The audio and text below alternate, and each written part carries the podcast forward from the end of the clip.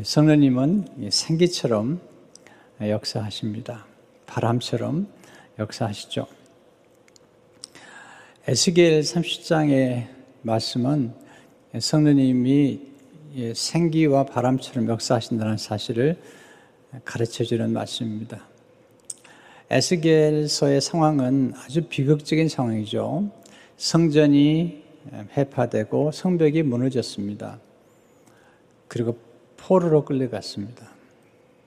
어떻게 보면 지금 우리가 처한 상황과 조금 비슷한 상황 같아요. 이스라엘 민족들은 성전에서 예배드리는 것을 귀중히 여겼고요. 그리고 성전만큼은 절대로 하나님이 무너뜨리지 않을 거라고 생각했죠. 그런데 하나님이 유다 백성들의 범죄로 인해서 하나님께서 성전을 회파하도록 허락하셨고 그들이 바벨론으로 끌려가는 것입니다. 그들이 바벨론을 끌려가서 예배했던 장소는 그발강가라는 장소입니다. 성전에 갈 수도 없고요. 모일 수도 없고요. 그발강가에서. 또 다니엘 같은 사람은 궁중에서 일터에서 예배했고 그리고 그의 집의 골방에서 무려 70년, 80년 동안을 계속 경건하게 예배를 드렸던 겁니다. 우리는 지금 온라인 예배를 아마 어느 정도까지 계속될지 모르지만 그래도 어느 정도 지나면 반드시 대면 예배가 시작되리라 생각이 돼요. 근데 그들은 포로로 끌려가서 거의 70년 동안 또 그 이후에도 계속 머물렀던 사람들이 있었습니다. 그들은 회당에서 또 모였죠. 놀라운 사실은 타락했던 성전에서 경험하지 못했던 하나님의 임재가 그발 강가에서 하늘이 열리는 것을 경험하게 됩니다. 에스겔 1장 읽기 시작하죠. 1절에 3절을 보게 되면 30째 해 넷째 달 초닷새 내가 에스겔입니다. 그발 강가 사로잡힌 자 중에 포로죠. 있을 때 하늘이 열리며 하나님의 모습이 내게 보이니 여호야긴 왕이 사로잡힌 지 5년 그달 초닷새라. 갈대아 왕, 갈대아 땅, 갈대아 땅은 바벨론입니다. 그발 강가에서 여호와의 말씀이 부시의 아들 제사장 나 에스겔에게 특별히 임하고 여호와의 권능이 내 위에 있으니라. 놀랍지 않으세요? 성전에서 열리지 않았던 하늘이 그발 강가에서 그리고 하나님의 임재가 나타나는 것입니다. 어쩌면 지금 예배당에서 그동안에 너무 타락한 교회 때문에 임하지 않았던 하나님의 임재가 어쩌면 가정에서 예배드린 바로 그 장소에 하나님의 임재가 나타나고 하늘이 열리는 경험을 할 수도 있죠. 근데 특별히 그발 강가에서 예배하고 계시를 받았던 에스겔이 하나님의 성령께서 생기처럼 역사하시는 그런 놀라운 계시를 받게 되죠. 오늘 오전의 말씀 보십시오. 주여 여호와께서 이 뼈들에게 이같이 말씀하시기를 내가 생기를 너에게 들어가게 하리니 너희가 살아나리라. 이 뼈들은 바벨론 포로로 끌려간 이스라엘 백성들을 상징해요. 그들은 바벨론 포로로 끌려가서 마른 뼈라고 생각했고 그리고 소망은 끝났고 절망과 그들이 멸절됐다고 생각했던 거죠. 하나님 그들에게 찾아오셔서 말씀하시죠. 생기가 들어가면 다시 살아나리라. 회복의 비전을 주신 것입니다. 성령님은 살리는 영이시죠. 치유하고 회복시키는 영이시죠. 부흥의 영이시죠. 자, 여기서 우리가 배우는 첫 번째 교훈은 성령님은 어두운 골짜기의 마른 뼈를 사랑하십니다. 하나님께서 에스겔에게 성령을 보여주시고 성령이 그를 데리고 골짜기로 갑니다. 공중으로 가는 게 아니에요. 물론 다니엘에게는 특별히 또 공중에 대한 비전이 있었지만 하나님께서 골짜기로 그를 데려가시죠. 1절을 보시면 여호와께서 권능으로 내게 임재하시고 그의 영으로 성령이시죠. 나를 데리고 가서 골짜기 가운데 두셨는데 거기에 뼈가 가득하더라. 근데 뼈가 아주 형편이 없어요. 이제를 보니까 나를 그 뼈 사방으로 지나가게 하시기로 본즉 그 골짜기 지면에 뼈가 심이 많고 아주 말랐더라. 왜 하나님께서, 왜 성령님께서 에스겔을 골짜기로 인도하셨을까요? 그 이유는 하나님의 사랑하는 백성들이 골짜기에 마른 뼈처럼 놓여있기 때문이에요. 성령님은 사랑의 영이시죠. 사랑은 관심이죠. 그런데 하나님이, 성령님이 이 골짜기에 있는 사람들을 사랑하신다는 거예요. 소외된 사람들, 버려진 사람들, 소망이 없는 사람들, 절망 중에 있는 사람들을 사랑하셔서 에스겔을 데리고 찾아가신 겁니다. 그들은 스스로 고백하기를 이제는 더 이상 소망이 없다는 거죠. 11절을 보시면 또 내게 이르시되 인자야 이 뼈들은 이스라엘 온 족속이라. 그들이 이르기를 우리의 뼈들이 말랐고 우리의 소망이 없어졌으니 우리는 다 멸절되었다 하느니라. 그러니까 그들 스스로에 대한 자아상이 뭐냐면 우리는 마른 뼈와 같고 또 스스로가 말하기를 그들의 언어가 부정적이죠. 우리에게는 소망이 없다는 거죠. 우리에게는 이제 절망뿐이고 우리가 망하게 되었다. 그렇게 서로 말하고 있는 것입니다. 그들은 누굴까요? 하나님의 사랑하는 백성들입니다. 우리 인생에서 가끔 우리가 분명히 하나님 사랑하는 것을 알지만 우리는 가끔 이런 골짜기를 통과하게 돼요. 눈물의 골짜기, 사망의 음침한 골짜기, 절망이라는 골짜기, 가난이라는 골짜기, 실패라는 골짜기, 버림받은 골짜기, 거절당한 골짜기, 배신당한 골짜기, 무시와 천대를 당한 골짜기, 이런 골짜기들을 통과하게 돼요. 근데 놀라운 사실은 하나님이 바로 그런 골짜기를 통과할 때 하나님 우리를 찾아오신다는 거예요. 그 골짜기는 절망의 장소가 아니라 오히려 하나님이 찾아오셔서 하나님이 임재하는 장소가 이 골짜기라는 것입니다. 꿈을 갖게 하세요. 오죠. 이 절망의 순간에 꿈을 꾸게 하시는데 3절을 보시면 그가 내게 이르시되 인자야 이 뼈들이 능히 살 수 있겠느냐 하시기로 내가 대답하되 주여와야 주께서 하시나이다. 에스겔이 자신이 없는 거예요. 그발강가에서 예배를 드리고 함께 포로로 끌려온 수많은 유다 백성들이 지금 절망 가운데 있는데 하나님이 물어보시는 거예요. 하나님의 백성, 유다 백성들이 다시 살 거라고, 다시 회복될 거라고 믿느냐고 물어보시는 거죠. 이 질문은 하나님의 믿음에 대한 믿음, 하나님의 능력에 대한 질문이요 사랑에 대한 질문이죠. 하나님의 능이 지금 이 마른 뼈와 같은 이스라엘 백성들을 회복시킬 수 있다고 내가 믿느냐는 거예요. 그리고 하나님에게 여전히 사랑한다는 사실을 믿느냐고 물어보시는 겁니다. 자, 우리가 인생을 살아가면서 많은 고난을 겪어요. 고난이 없는 사람이 없어요. 제가 사람들 만나보면 다 어딘가 좀 아프고요. 또 뭐 아프지 않으면 가난하거나 좀 실패하거나 또는 자녀가 문제가 있거나 뭐 완벽한 사람을 제가 본 적이 없어요. 하나님은 저마다에게 십자가를 주시고 저마다 인생의 골짜기를 통과하게 하시는 거예요. 네, 하나님께서 말씀하시죠. 하나님은 마른 뼈에 내가 관심을 가지고 있고 그리고 마른 뼈를 회복시키겠다는 하나님의 놀라운 계시를 지금 하고 계시는 거죠. 두 번째 배우는 교훈은 성령님을 통해서 좌절된 꿈을 회복시켜 주시는 것입니다. 자, 그들 스스로가 생각하는 길을 이제 절망했다는 거죠. 꿈이 더 이상 꿈을 꿀 수 없다는 거죠. 11절을 다시 보시면 우리의 뼈들이 말랐고 우리의 소망이 없어졌으니 우린 다 멸절되었다 하느니라. 그들의 말이 그러는 거죠. 그들의 생각이 그러는 거죠. 자, 여기서 우리가 인생에서 직면한 질문 4가지가 있는데요. 이 4가지를 해결해 주는 분이 성령님이세요. 아주 중요한 질문들이에요. 아니, 우리가 늘 날마다 경험하는 인생의 문제와 인생에 대한 질문들이에요. 첫째로 성령님은 꿈의 문제를 해결해 주세요. 특별히 좌절된 꿈, 상실해버린 꿈의 문제를 해결해 주세요. 이 꿈은 곧 소망을 얘기하죠. 그들 스스로가 말하기를 이제 소망이 없다는 거죠. 아니라는 거죠. 하나님은 성령을 보내주시면서 새로운 꿈을 꾸게 하세요.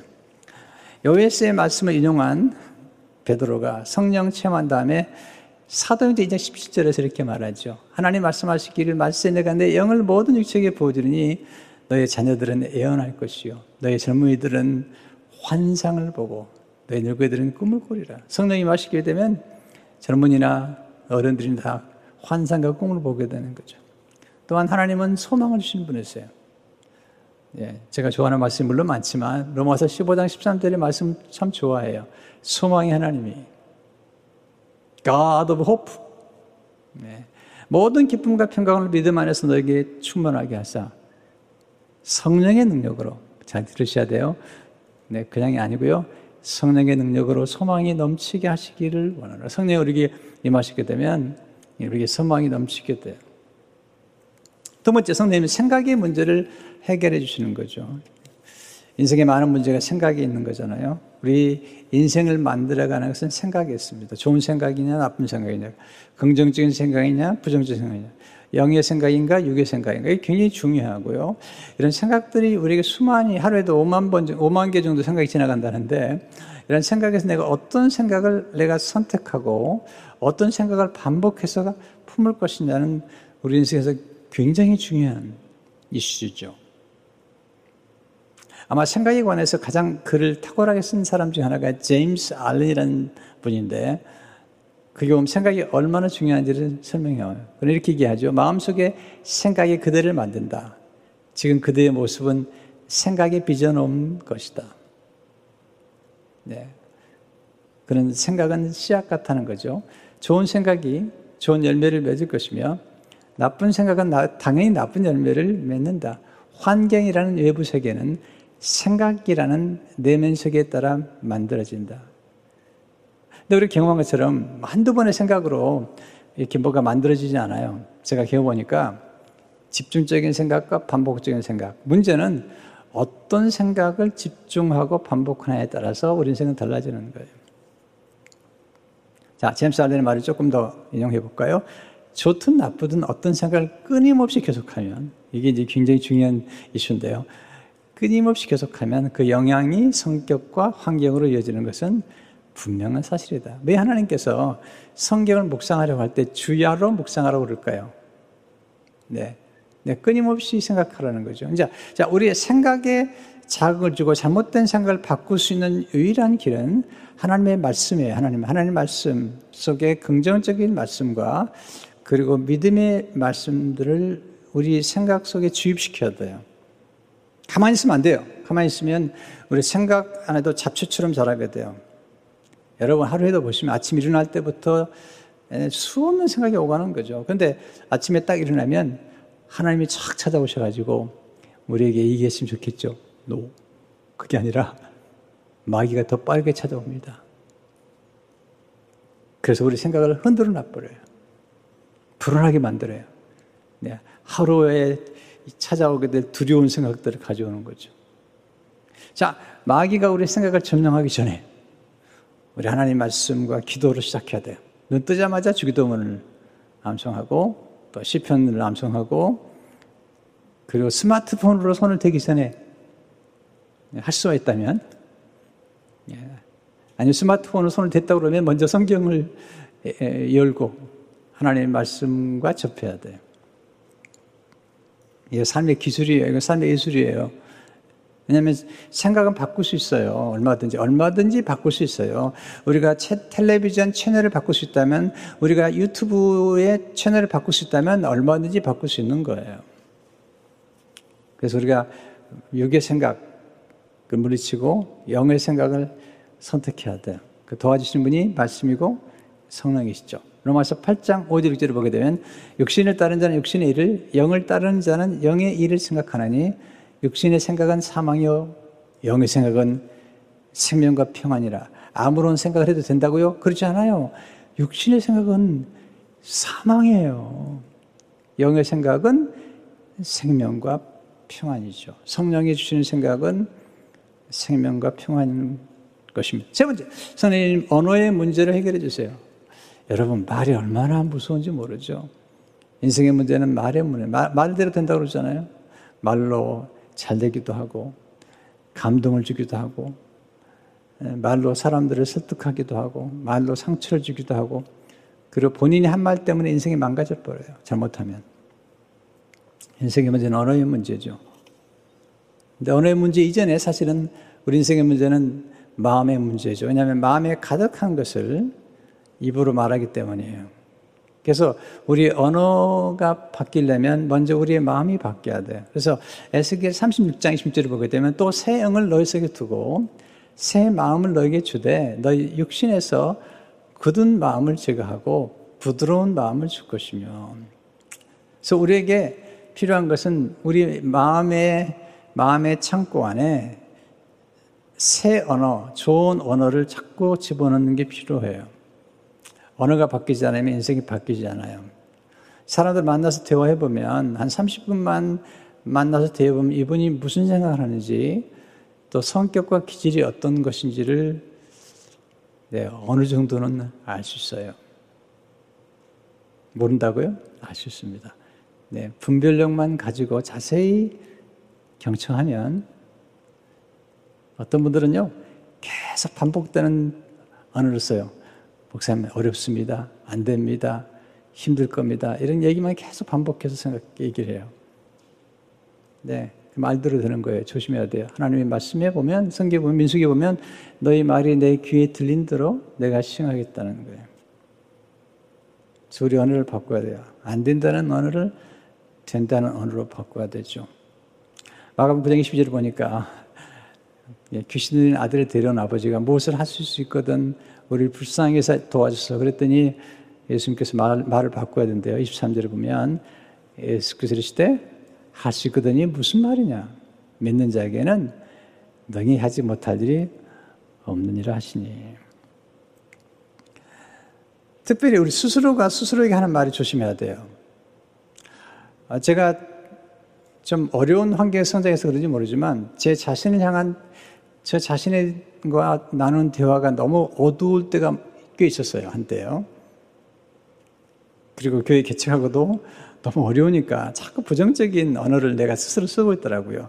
그중에 하나가 뭐냐면 너는 안 돼. 스스로가 말하는 거죠. 또는 죄송한 표현입니다.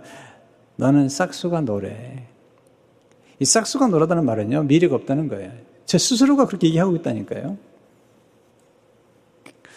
그래서 그걸 깨닫게 하셨어요. 하나님께서. 그리고 그걸 고치는데 거의 1년 반 이상 걸렸어요. 어떻게 고치셨어요?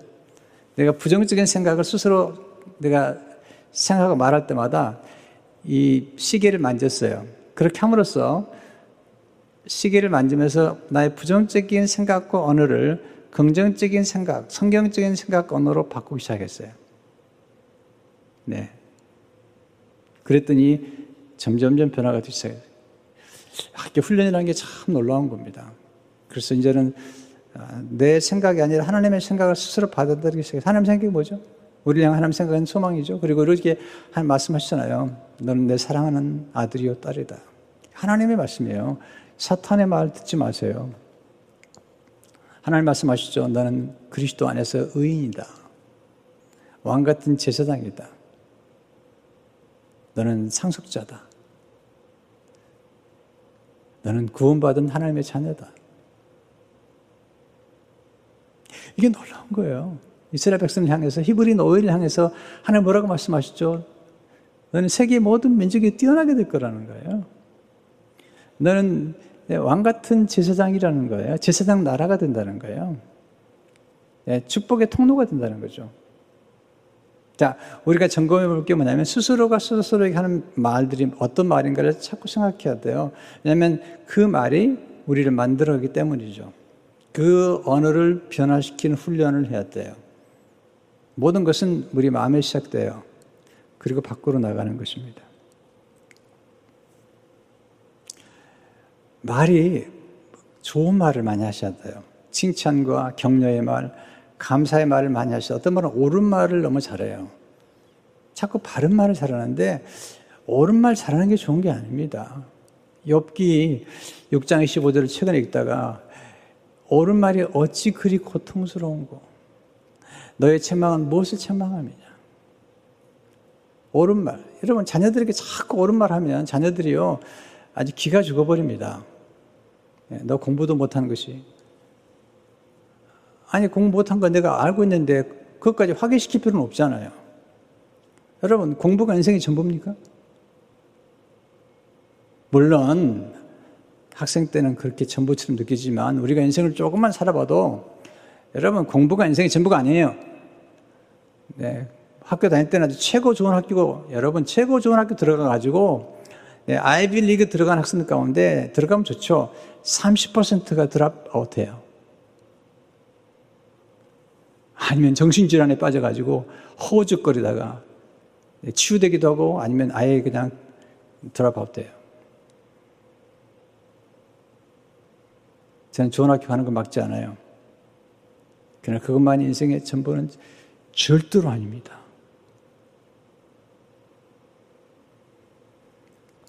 성경에 나타난 인물 보세요. 여러분 요셉이 무슨 정규 학교를 나왔습니까? 네. 베드로가 공부를 많이 했습니까? 물론 많이 하면 좋죠. 네, 제가 그걸 막는 게 아닙니다.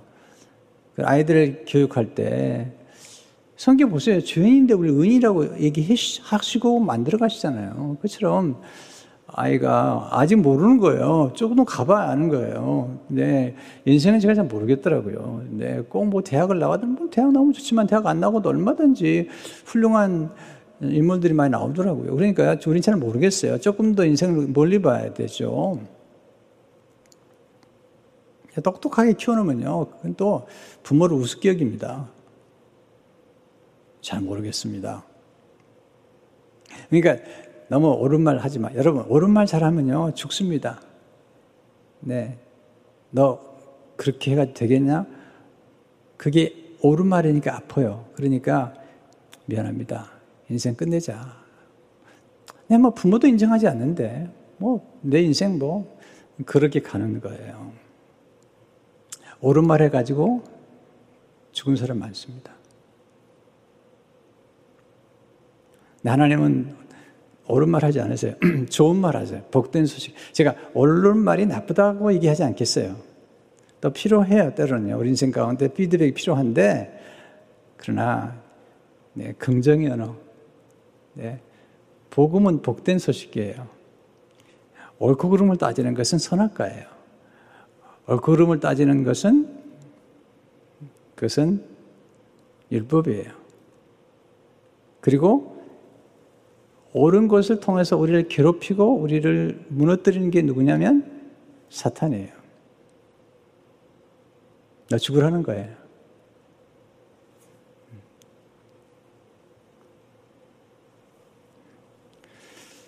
여러분 우리는 심판이 아닌 용서의 언어를 정죄가 아닌 축복의 언어를 사용할 줄 알아야 돼요.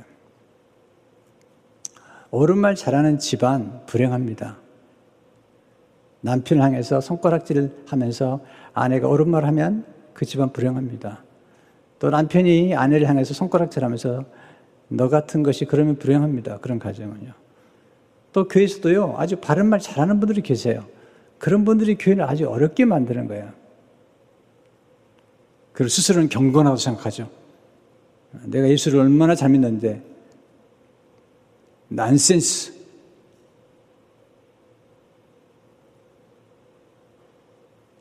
하나님은 그런 분에 교회가 왜 시끄럽죠? 너무 옳은 말을 많이 하는 거예요. 다 옳다고 그러는데 다 틀린 거예요. 어떨 때는요. 우리 언어가 바뀌어야 되는데 그런 언어가 바뀌는 길은 성령 충만 받은 길밖에 없어요. 여러분 성령 충만 받으면 네, 빛과 지혜를 나누게 돼요. 그리고 신령한 노래를 부르게 돼요. 사도행전 2장 4절을 보니까 그들이 다 성령의 충만을 받고 성령이 말하게 하심을 따라 다른 언어들로 말하기를 시작하니라. 아버지 성령님은 우리의 믿음의 문제를 해결해 주시죠. 지금 그들의 믿음이 약해졌잖아요. 성령 역사하시기 때문에 믿음이 강해집니다. 주님은 주로 믿음을 따라 역사하시잖아요. 데살로니가전서 1장 5절을 보니까 이는 우리 복음이 너에게 말로만 이른 것이 아니라 또한 능력과 성령과 큰 확신으로 된 것이라. 말씀이 우리 안에 역사하게 되고 그리고 성령이 역사하게 되면 우리 믿음이 자꾸 커져요. 네, 그냥 메마른 뼈가 살아나는 정도가 아니라 큰 군대가 돼요. 에스겔 30장 10절에 보니까 얘네가 그 명령대로 뛰어났더니 생기가 그들에게 들어가며 그들이 곧 살아나서 일어나서는데 극히 큰 군대더라. 하나님은 사람들과 좀 다르게 보세요. 마른 뼈에게서 무한한 가능성과 그리고 무한한 잠재력을 보시는 거죠.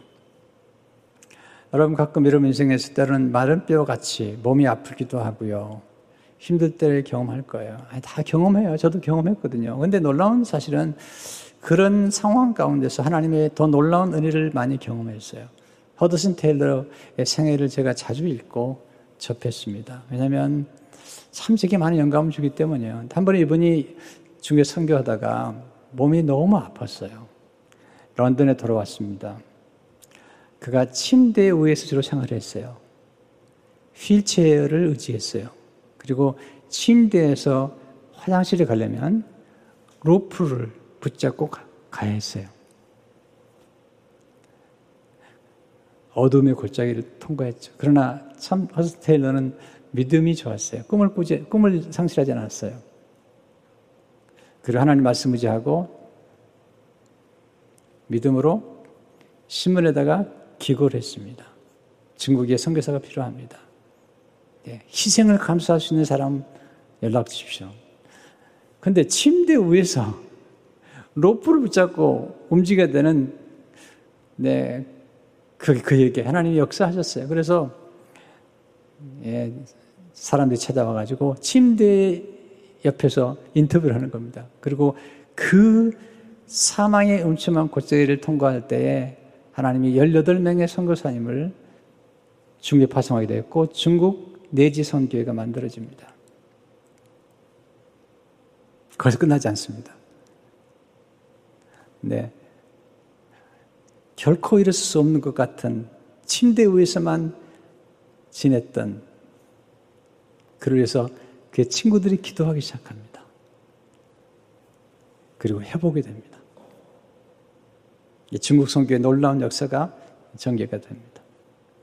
하나님은 좌절된 꿈을 회복시켜주는 데 전문가세요. 세 번째, 성령이면 생기와 말씀이 함께 역사할 때 부흥이 시작되죠. 항상 말씀과 성령님이 함께 역사하세요. 왜냐하면 말씀은 성령의 감동으로 지어진 거예요. 자, 오늘 4절의 10절을 보게 되면 또 내게 이르시되 너는 이 모든 뼈에게 뛰어나 이르기를 너희 마른 뼈들아 여호와의 말씀을 들을지어다. 주 여호와께서 이 뼈들에게 이같이 말씀하시기를 내가 생기를 너에게 들어가게 하리니 너희가 살아나리라. 너희 위에 힘줄을 두고 살을 피고 가죽으로 덮고 너희 속에 생기를 넣으리니 이게 성령이시거든요. 내가 살리라 또 내가 여호와인 줄 너희가 알리라 하셨다 하라. 예, 성령님은 생기처럼 역사하시죠. 성령님의 역사에 대해서 오늘 조금 더 구체적으로 얘기를 하면 첫째로 성령님의 생기는 생명을 공급하는 호흡이에요. 여러분 호흡 속에 생명이 있는 거예요. 그리고 호흡이 끝나면 생명이 끝나는 거예요. 근데 성령님은 호흡처럼 역사하신다. 창세기 2장 7절에 보니까 여호와 하나님이 땅의 흙으로 사람을 지으시고 생기를 그 코에 불어넣으시니 사람이 생명이 되니라. 여러분 이게 하나님의 숨결입니다. 욥기 17장 3절에 보니까 나의 호흡이 아직 내 속에 완전히 있고 하나님의 숨결이 아직도 내 코에 있느니라. 하나님께서 흙으로 사람을 만드시고 거기다가 하나님의 숨결을 불어넣으셨어요.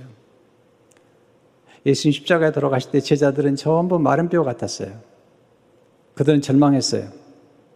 그들은 정말 에스겔 골짜기의 마른 뼈처럼 스스로가 생각하기를 이제 꿈이 잦았다 생각한데 예수님이 찾아오시죠. 부활하시네요. 그리고 숨을 내쉬면서 성령을 받으라. 요한복음 20장 22절에 보면 이 말씀하시고 그들을 향해서 숨을 내쉬며 이르실 때 성령을 받으라. 아담을 만드실 때 흙으로 아담을 만드시고 거기에 숨을 불어넣으셨던 그 예수님이에요. 그 하나님이 네, 제자들에게 숨을 내쉬며 가라사대 때 성령을 받으라. 네, 그들이 소생하거든요. 두 번째, 네, 제가 조금만 더 정기적으로 호흡기도를 좀 들으시면 좋겠어요. 자, 호흡기도가 굉장히 중요한데요. 저는 이제 부르짖는 기도를 굉장히 강조해요. 근데 침묵기도나 호흡기도를 굉장히 중요하게 생각해요. 왜냐하면 호흡기도의 특징은 어디를 가든지 일하는 현장에서 또는 누구랑 이야기하는 중에도 기도를 할 수 있기 때문이죠. 성령은 호흡이에요. 호흡처럼 역사하시는 거예요. 그래서 숨을 내쉴 때 우리 죄를 토해내고요. 들이쉴 때 성령의 생명을 우리 들으시는 기도를 하는 거죠. 동방교회 그 기도 가운데 예수의 기도라는 기도가 있는데 주로 성령 안에서 예수님의 기도를 하루 종일 드리는 그런 기도 훈련을 한 분들이 많았어요. 그 기도는 아주 짧은 기도예요. 주 예수님, 주 예수 그리스도 하나님의 아들이시여 Lord Jesus Christ, Son of God, 불쌍히 여기소서, have mercy on me. 나는 죄인입니다. I am a sinner. 짧은 기도인데요. 이 기도를 집중해서 거듭거듭 생각하게 하면서 recollection을 말로 쓰는데요. 계속 하다 보면은 놀라운 평화와 그리고 평강을 경험하는 것. 주 예수 그리스도 하나님의 아들이시여 불쌍히 여기소서, 나는 죄인입니다. 이 기도를 반복해서 드리는 겁니다. 성령 안에서. 그래서 호흡 기도를 드리는 거죠. 이 기도는 어디서나 드릴 수 있어요. 여러분, 이 깊은 호흡 기도가 또는 깊은 호흡이 얼마나 중요하냐면, 제가 이제 그 교회를 개척하고 89년도에 첫 번 개척한 교회에서 엄청난 어려움과 침체를 경험했어요. 두려움이 찾아오고 불안이 찾아오고 예전에 말하면 공황장애 같은 거죠. 너무너무 힘들었어요. 그래서 이제 도대체 이게 무슨 문제인가, 이게 내 마음에, 이것은 영적인 문제이기도 하지만 내 마음의 문제더라고요. 심리적인 문제더라고요. 그래서 그런 책들을 좀 보기 시작했어요. 보니까 많은 분들이 그 심리학자나 또는 상담하는 사람들이 상담을 받으러 오게 되면 주로 가르치는 것 중에 하나가 먼저 호흡하는 법을 가르치는 거예요. 어두운 생각, 또 자살 충동 이런 게 생기면 호흡을 먼저 조절하는 거예요. 또는 두려워지면 먼저 호흡을 좀 조절하라는 거예요. 깊이 호흡을 들이마시고 또 내쉬라는 거죠. 이게 굉장히 중요한 훈련이에요. 왜냐하면 하나님이 호흡과 함께 우리의 마음의 감정을 다스리기 때문이죠. 네, 패럿 같은 사람은 3초면 된다는 거죠. 어떤 분은 5초, 어떤 분은 몇 분이면 돼요. 자, 여러분들이 생각이 막 들어오는데 생각이 마귀가 집어넣을 수도 있거든요. 그 생각이 들어오면 불안해지기도 하고, 네, 그런데 자, 제일 위험한 것은 뭐냐면 어떤 생각이 찾아올 때 극단적인 생각을 하는 거예요. 네, 그만둘까? 헤어질까? 이런 극단적인 생각. 에이, 그만두지 뭐. 에이, 그 사람은 안 돼. 이제 끝내버리자. 자, 이런 극단적인 생각. 사표내버리지 뭐. 네. 자, 이런 극단적인 생각은 아주 위험한 생각입니다. 만약에 그런 극단적인 감정에 따라 극단적인 생각을 하면서 극단적인 결론을 그렇게 말해버리거나 그러고 나면 그거 참 오래 갑니다. 그거 부부간에도 조금 싸우다가 야 그만두자. 여러분 그 말 한마디가 그거 안 해야 되는데 그 말 한마디, 그런 극단적인 표현이 얼마나 많은 상처와 아픔을 주는지 몰라요. 근데 그때 조금만 앉아가지고 호흡을 조정을 하고 나면 갑자기 그런 마음보다도 이해하는 마음이 생기고요. 그리고 평화로운 마음이 생기고요. 아, 이건 내가 잘못된 생각을 했구나 하는 사실을 알게 됩니다. 제가 시간이 없는데요. 나중에 이제 세미나를 해드릴게요. 한번. 이게 얼마나 중요한지. 우리 마음을 조정하고 생각할 줄은 굉장히 중요합니다. 제가 어제만 해도요. 제가 그런 경험을 좀 했어요. 어제 저기 권사님 아들이 결혼을 했어요. 근데 권사님이 남편 없이 아들이 태어나자마자 남편이 없었어요. 그래서 아들을 혼자 키웠습니다. 그리고 이번에 결혼을 해요. 제가 아주 아끼는 그런 청년이에요. 어제 결혼식이었어요. 좋은 신부를 만났어요. 정말 좋은 신부를 만났어요. 근데 문제는 지금 COVID-19 이런 상황이잖아요. 거기에다가 결혼식은 아주 소수만 하게 돼 있고 또 야외에서 결혼식을 갖게 되는데 어제 온도가 미국 온도로 105도였습니다. 105도. 제가 몸이 건강한 편이 아니거든요. 근데 생각이 드는 거죠. 야, 105도나 되는 이 더운 날씨에 가운을 입고 그리고 마스크를 쓰고 갔다가 마스크를 잠시 벗고 치료를 해야 되는데 아, 괜찮을까? 이런 생각이 드는 거죠. 근데 이 어머니, 이 권사님에게 또 이 우리 교회 청년에게는 너무 중요한 결혼식이죠. 네, 기도하기 시작했어요. 떠나기 한 1시간 전에 하나님 저를 도와주십시오. 너무 중요한 결혼식 아닙니까? 평생에 한 번 있는 결혼식인데 제가 고요함을 주시고 더위를 느끼지 않도록 도와주십시오. 이 기도를 했어요.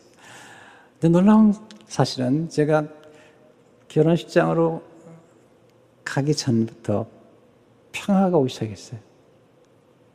그리고 결혼식장에 갔는데 굉장히 더웠습니다. 더운데 마음이 아주 고요하고 편안하니까 더위를 못 느꼈어요. 다른 사람들은 뭐 선풍기를 막 하는데 저는 그렇지도 않았고요. 차가운 물도 마시지 않았습니다. 정말 고요하게 주례를 마치고 축복해주고 돌아왔습니다. 신랑 신부가 양가 부모님께 인사를 하는데 그렇게 울더라고요. 또 이 아들이 어머니 혼자 가부가 돼가지고 자기를 평생 지금까지 키워준 어머니를 부둥켜 안고 그냥 우는데 제가 눈물이 나오는데요. 야, 너무 드러내서 울 수는 없고 그런데 굉장한 울림이 있었습니다. 순식간에 그 어머니가 아들을 키웠던 30여 년의 세월이 내 머릿속에 스쳐가는 거예요. 아주 감동적인 결혼식이었습니다. 네, 제게는 큰 기도응답이었습니다. 왜냐하면 정말로 정말 더운 날이었는데 그렇게 고요할 수가 없었어요, 마음이요. 그리고 집에 들어왔는데 집에 들어오니까 엄청 덥더라고요. 집에 들어와서 힘들었어요, 오히려. 근데 그 결혼식 하는 모든 과정에서 돌아가는 모든 과정은 그렇게 평화로울 수가 없었어요. 왜냐하면 제가 기도했거든요. 고요하게 침묵하며 기도하고 그리고 호흡 기도를 드렸는데 너무 도움이 됐어요. 한번 여러분이 해보세요. 이것도 훈련인데요. 호흡 기도를 쫙 들어보면 굉장히 도움이 됩니다. 한번 제가 기회가 되면 세미나를 우리 성도님들에게 해드리고 싶어요. 두 번째 성도님 생기는 따뜻한 기운이죠. 네, 바울이 성령 받기 전에는 살기가 등등했습니다. 어떤 사람 만나보면요, 살기를 느끼면 차가워요. 성령은 따뜻합니다. 어미닭처럼 따뜻하게 품어서 살리죠. 세 번째 성령 생기는 거듭나게 하는 신비로운 기운이죠. 바람. 네. 요한복음 3장 6절 8절을 보니까 육으로 난 것은 육이요 영으로 난 것은 영이니 내가 내게 거듭나야 하겠다는 말을 놀랍게 읽지 말라. 바람이 임으로 불매 내가 그 소리는 들어도 어디서 와서 어디로 가는지 알지 못하느니 성령으로 난 사람 다 그러하니라. 성령님이 오시게 되면 우리를 살리시고 거듭나게 하시죠. 요한복음 6장 63절을 보게 되면 살리는 것은 영이니 육은 무익하니라. 내가 내게 이런 말은 영이요 생명이라. 여러분 문자는 죽이는 거예요. 자꾸 문자적으로 나오는 분들이 계세요. 네, 그러면 그 사람을 죽일 수도 있는 거예요. 성령은 우리를 품어주시고 살리잖아요. 성령의 생기는 사랑으로 하나가 되게 하세요. 이게 진짜 중요한 메시지예요. 오늘 정말 결론이지만 우리나라와 미국에 전하고 싶은 메시지예요. 이게 에스겔이 봤던 환상이죠. 에스겔서 37장 16, 17을 보시면 인자야 막대기 하나를 가져다가 그 위에 유다와 그 짝 이스라엘 자손이라 쓰고 또 다른 막대기 하나를 가지고 그 위에 에브라임 막대기 곧 요셉과 그 짝 이스라엘 온 족속이라 쓰고 그 막대기들을 서로 합하여 하나가 되게 하라. 내 손에서 둘이 하나가 되리라.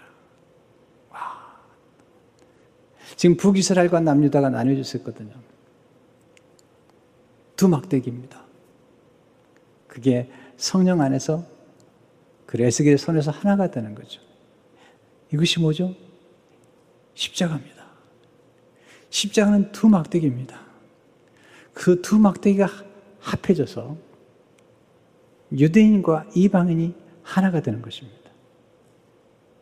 하나님과 인간이 하나가 되는 것입니다. 분리되어 있던 사람과 사람이 하나가 되는 것입니다. 어떻게? 예수님 안에서 성령 안에서 하나가 됩니다. 여러분, 서로 타협하고 대화한다고 하나가 되는 게 아닙니다. 우리 민족이 북과 남으로 그리고 좌와 우로 너무 나눠져 있지 않습니까? 성령의 바람이 불어야 됩니다. 십자가로 돌아가야 됩니다. 가정마다 십자가로 돌아가서 하나가 되어야 됩니다.